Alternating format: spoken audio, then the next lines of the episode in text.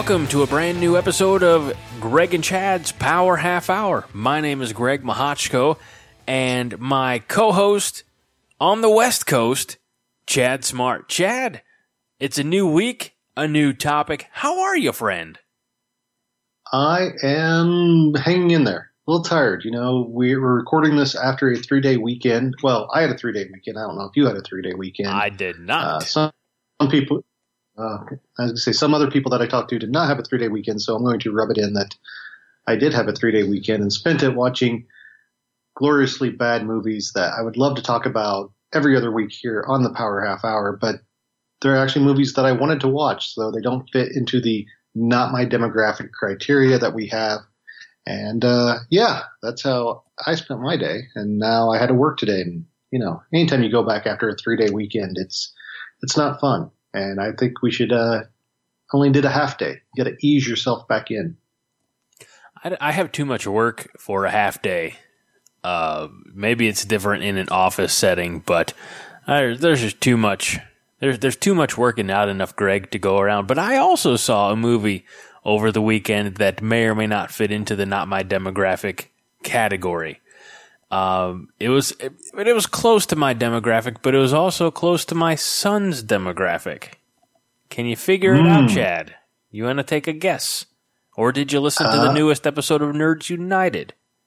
I am going. I, I have not listened to it yet. I am going to guess that you probably went and saw 1917 after the Oscars. You were like, "This is the movie that I need to see," or Parasite, since it did win Best Picture. You are close. Uh, took the family Valentine's night and we went and saw Sonic the Hedgehog as a family. And it was fun. My boy enjoyed it. Uh, you know, I, I, he, he said he had to go to the bathroom. He has no sense of, you know, uh, the, the three arc structure. So he wanted to go to the bathroom during the, essentially the last five minutes of the show, like the, the final climactic scenes uh, before the epilogue. So I come back, I, we run to the bathroom, do his business, wash his hands, hit him with the air dryer, run back, get looked at by an usher, usherette, possibly. I can't remember. Um, she says no running. Great.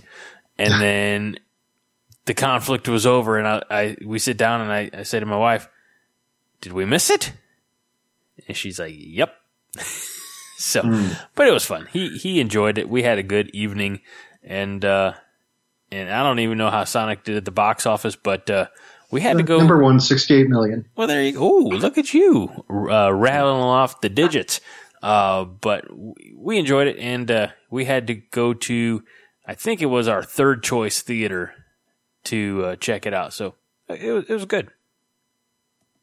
Now, were you disappointed that you missed the climactic ending, or and and were you lost? Could you not figure out what it what was happening? Uh, I was I disappointed. I was disappointing in my son's timing because you know I thought I would have. You know I know he's only four, but I thought I would have been had been doing a better job of raising him to uh, uh, you know um, not have to go to the bathroom during you know hyper important scenes in a movie. Uh, but I was able to infer what had happened in the scenes that I had missed. Spoiler. Do you want a spoiler, Chad, for Sonic the Hedgehog? No, I think we should keep it spoiler free, just in case if there's someone out there listening who has yet to see Sonic and they they want to be surprised. But I, uh, I mean that that sounds like you had a good time. I watched Ninja Three and Disorderlies over the weekend, and let me tell you, those are movies. They sure sound like it. And we are going to go in an opposite direction of movies, still staying in the entertainment genre for this uh, episode of when did you know re, I don't know nostalgia you know our life revisited. Uh, the first couple of episodes it was exact moments in time when this happened. You know it was uh, the dream team or it was Y2K Uh, last time around we talked about our generational takes on after school cartoons this time around we're going to the time in our lives when we realized, spoiler alert, that professional wrestling was a work. Chad, for anybody who's not familiar with sport or uh, sports entertainment, pro wrestling lingo, what is what does a work mean? Well, see, this is where I was confused when you proposed this topic because I I don't understand what you mean by wrestling being a work. Um, are you talking about it being a job for the wrestlers, like that is their main focus of income, or yeah, I, I, don't fully understand what you're what you're uh, getting at Chad. with this topic.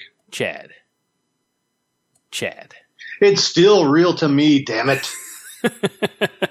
yeah, when when we found out, when we learned that yes, there is tremendous athleticism involved, and you have to be in terrific shape, but the you, outcomes. I, I, think Kevin Hunsberger, the host of the My One Two Three Cents podcast here on Jittery Monkey, was a tag team champion last year. So I don't think you have to be in the in great shape to be a wrestler. Yeah, but he was carried by Heath Hatton.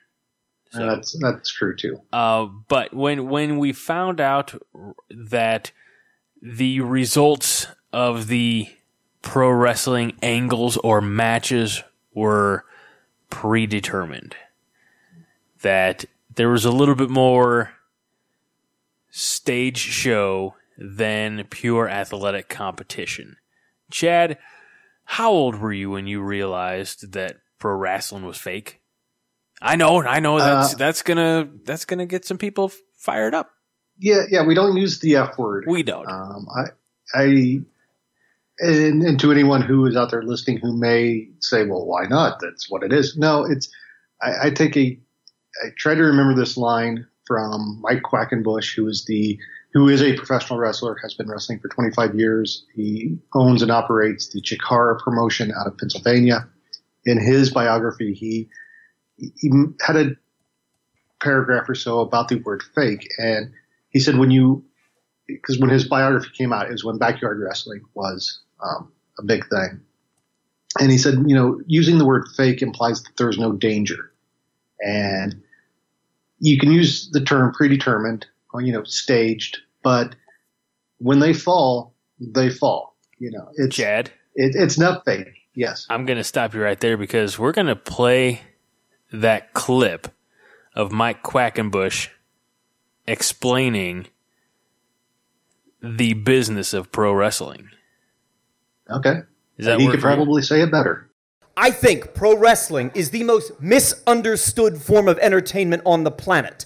And I also believe it's the most fascinating and wonderful kind of performance art you could ever hope to experience.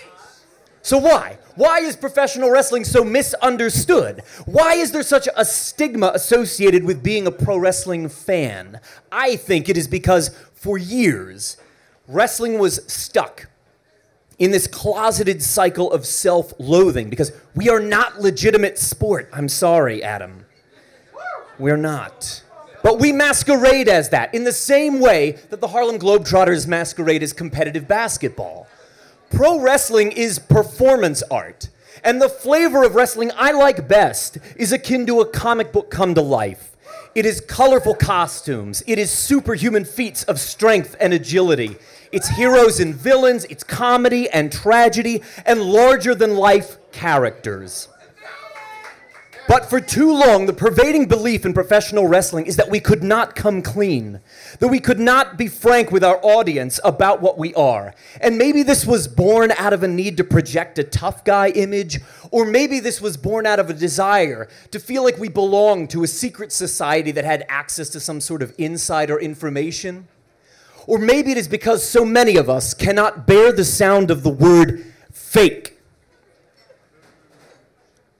the risks we take to entertain our fans, the sacrifices that we make along the way, the passion that we pour into this pursuit of ours, all of that is very, very real. And it cuts like the worst kind of insult if someone were to summarize your risks and your sacrifices and your passions with the word fake.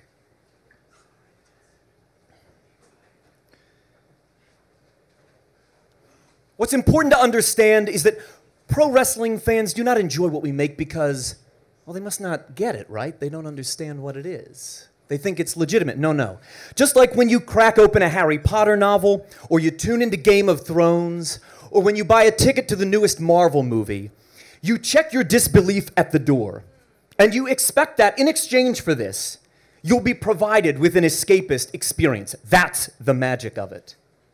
And I know this all too well because having been seduced by that magic at a young age, I have spent the balance of my life trying to make it and share it with others. Unlike any movie, TV show, any novel, or comic book, pro wrestling is a uniquely dynamic experience.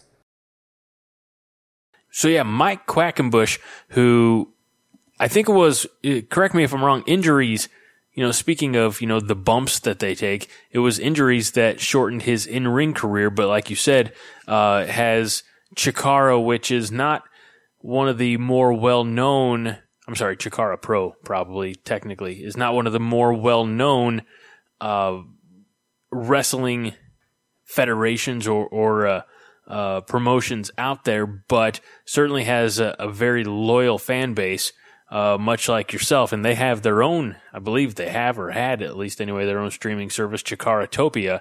Uh, so no, I was being tongue in cheek when I when I said the F word, uh, but yeah, I mean it's when did you learn that? I mean, let's let's get back on topic here. When did you learn that? Hey, uh, these are you know less combatants and more dance mm. partners.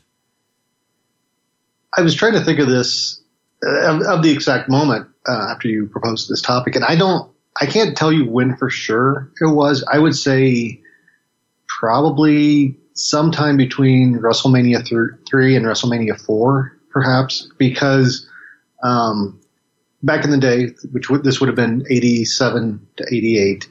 Uh, we had the giant satellite dish.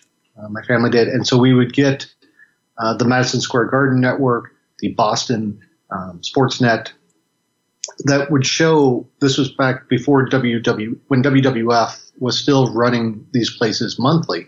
Uh, like the last Monday of every month was at MSG. Uh, Boston was once a month, and they would show the house shows over closed circuit television, which is technically what we had. And it was always amazing how they would always fit right into the allot allotted uh, time slot and, you know, never go over, never run too far under.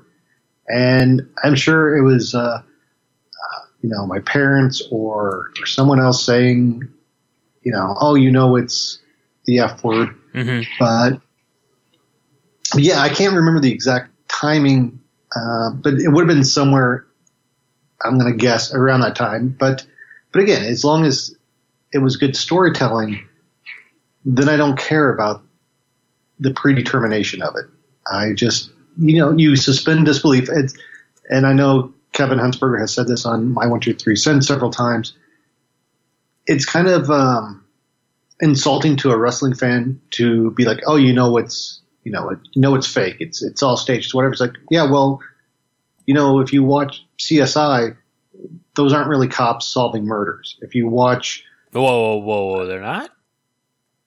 Uh, shocker, spoiler, no. Uh, if you watch Superstore, those aren't employees in a St. Louis. You know, I can drive through uh, Studio City and or or Burbank and see the f- facade of the Cloud Nine store here in Los Angeles.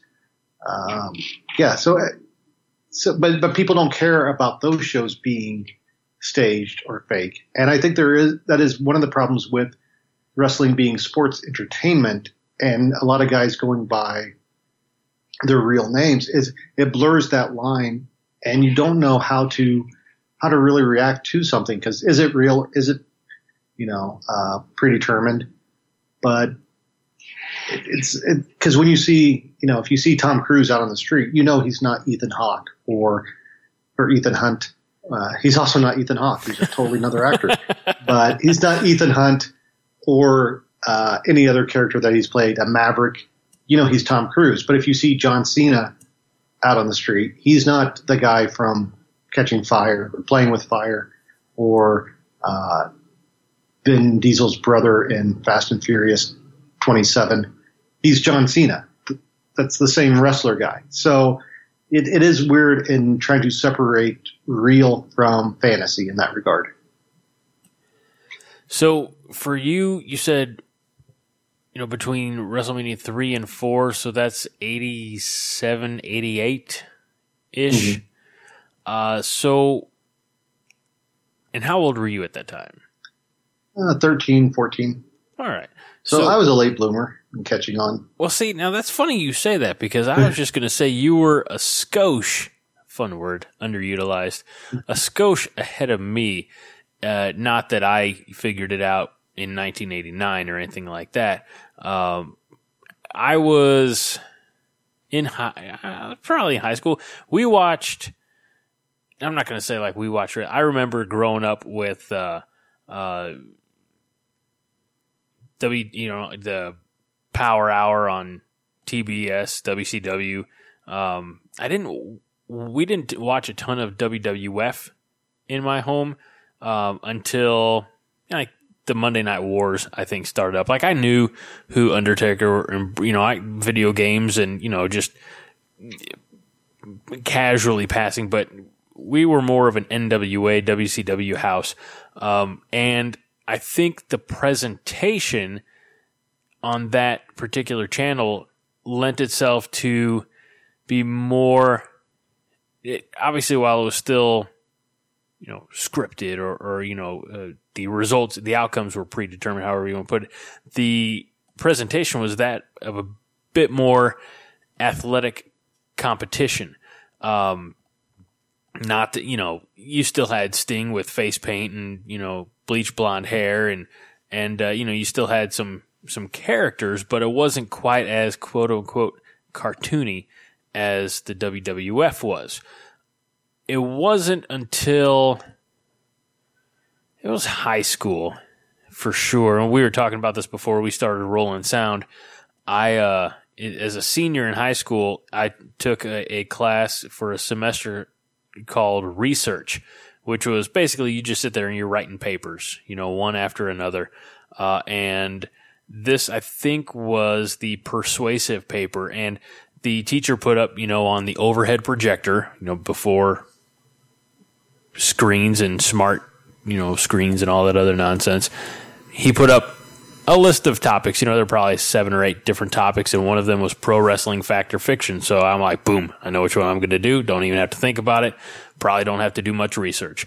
And in the course of writing that paper, you know, it, look, I, I definitely highlighted the athletic competition, the risk of injury. I know that I talked about, uh, you know, Steve Austin's, uh, getting, uh, as he would put it, getting uh, dropped on his stack of uh, dimes, and you know when he uh, his neck was broken at, at uh, SummerSlam '96, eight, 98.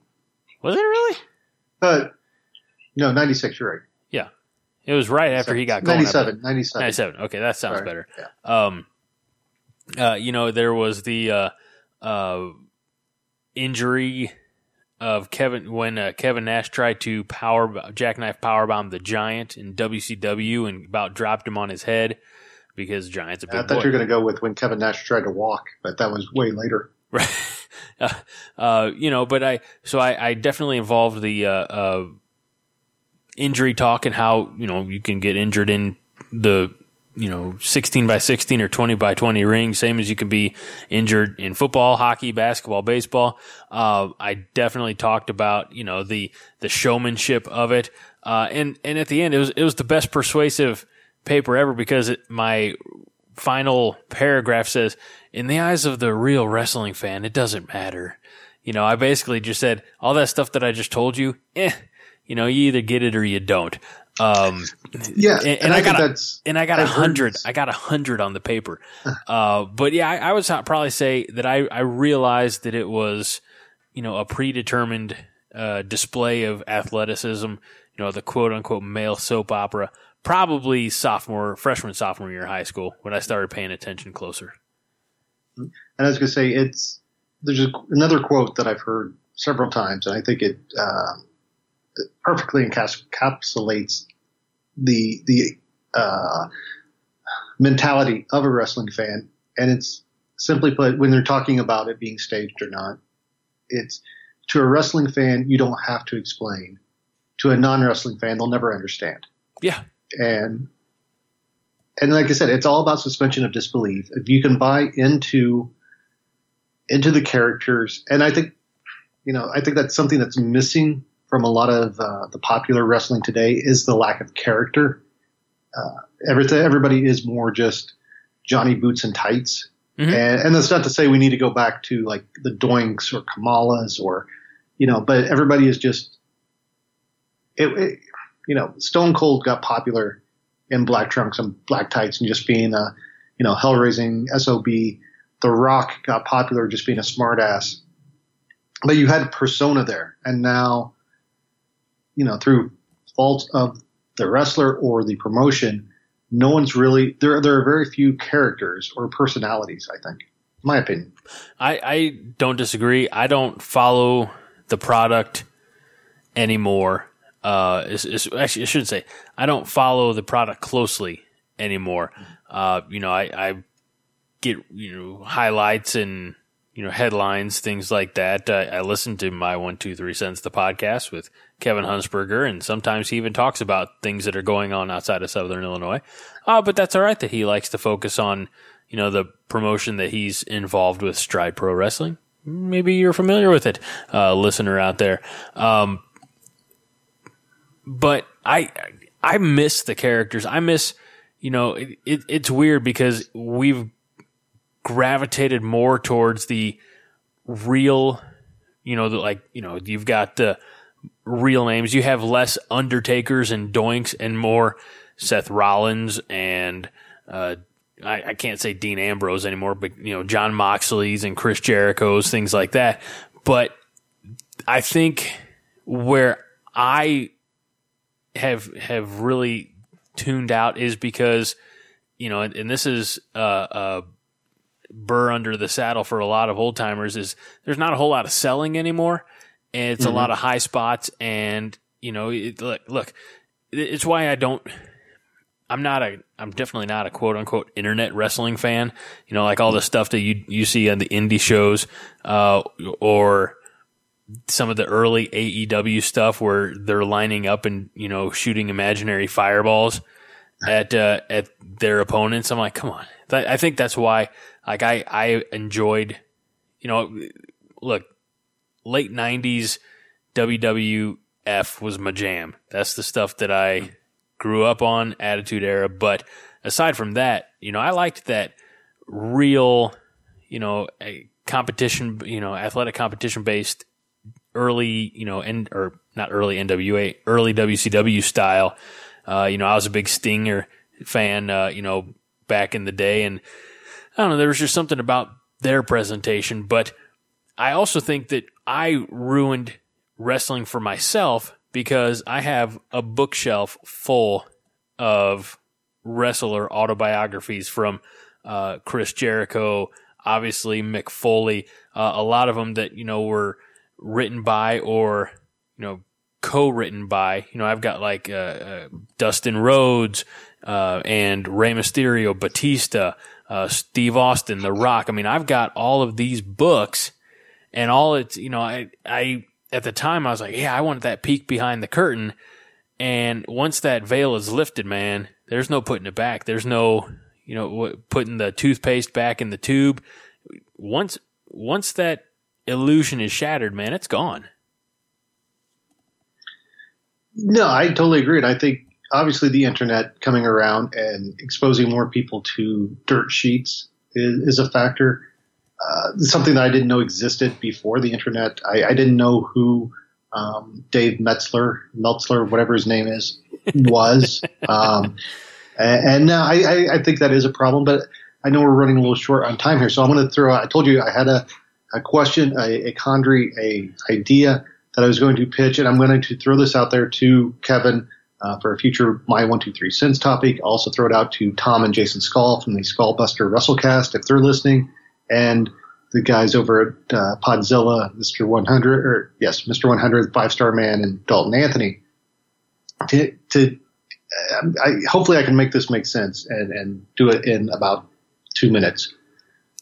The the wrestling that I grew up in, you know, I started I got into wrestling about 1983, so right before Hulkamania came up. But the guys that from that generation that were wrestling were, for the most part, I'm going to in broad terms this, were guys who either failed at other sports or were doing bodybuilding and got segued into wrestling. It wasn't like they were coming up being like, oh, I want to be a professional wrestler. Uh, then you had the Attitude Era where you still had a, some of that carryover of guys like Steve Austin who had been injured playing football, Lex Luger, uh, Sting was a bodybuilder. It was still guys who um, grew up in, you know, some, when you get to the later ed- ends of the Attitude Era with the guys like the Hardy Boys, Edge and Christian, people who grew up watching the 80s wrestling who um, still kind of uh, some wanted to be wrestlers, some didn't. You know, they fell into it. And then now you have the current generation who have grown up through the boom periods of the Monday Night War, through the Hulkamania. They they see all this stuff, and and that curtain has been pulled back. You know, again thanks to the internet. And so we see a lot more of um, because we know it's staged. We don't feel the connection to the wrestlers uh, actually being enemies of one another. You know, uh, when when Hacksaw Jim Duggan and the Iron Sheik got pulled over and uh, they were riding together, that was big news because oh my gosh, these two guys hated each other. Why were they together? Um, you know, in the old Mid South days, Bill Watts made sure to keep his heels and faces apart outside of the arena. Now, you know, you can go on Up, Up, Down, Down and see Xavier Woods playing video games against other uh, WWE superstars. So I think in that regard, has the business itself kind of, um, and this is, I guess, the point that I trying to make that I can't, I don't know how to make the, the evolution of the business undo the business, the the mystery of the business itself. A little bit, yeah, and you know, obviously, we're not going to go back to 100% kayfabe, but you know, when I go to an indie show and you see every guy out there hawking their merchandise, and so you get to talk to them, whether it's a face or a heel, it, they're out there, you know, interacting with fans just as normal people, and I think that's another factor that um, kind of pulls that curtain back or or takes away the suspension of disbelief. And I don't know. I, I to me that's one of many things that I have, you know, if I if I had to sit down and do a full show on uh, on the things that I don't like about modern wrestling, and, and I don't want to come off, I don't want to end the show on a negative note because I am a big fan, and you know me, I I promote Chikara. I've been promoting Wrestling Pro Wrestling, which is the most bizarre, abstract wrestling out there right now that I am aware of. But I can go and lose myself and just be a fan instead of critiquing uh, the business or or critiquing the um, the storytelling and the action inside the ring. Yeah, we're out of time. Hell of a, a great discussion, much more than we can fit into thirty minutes. But that's the fun of Greg and Chad's Power Half Hour. Uh, he's on Twitter at Chad Smart. I am on Twitter at the Hooch36, and you can find the show on Facebook for now until we branch out at uh, Greg and Chad's Power Half Hour, and on uh, well, so far we're on Apple uh, Play or Apple Play, Apple Podcasts, and Stitcher, courtesy of the co-host of the year request. He says, You need to get that on Stitcher because that's the app I use. So you're welcome, Mike. Uh, but that's it for this episode, and we'll catch you next time on Greg and Chad's Power Half Hour. Chad, say something witty. I got nothing.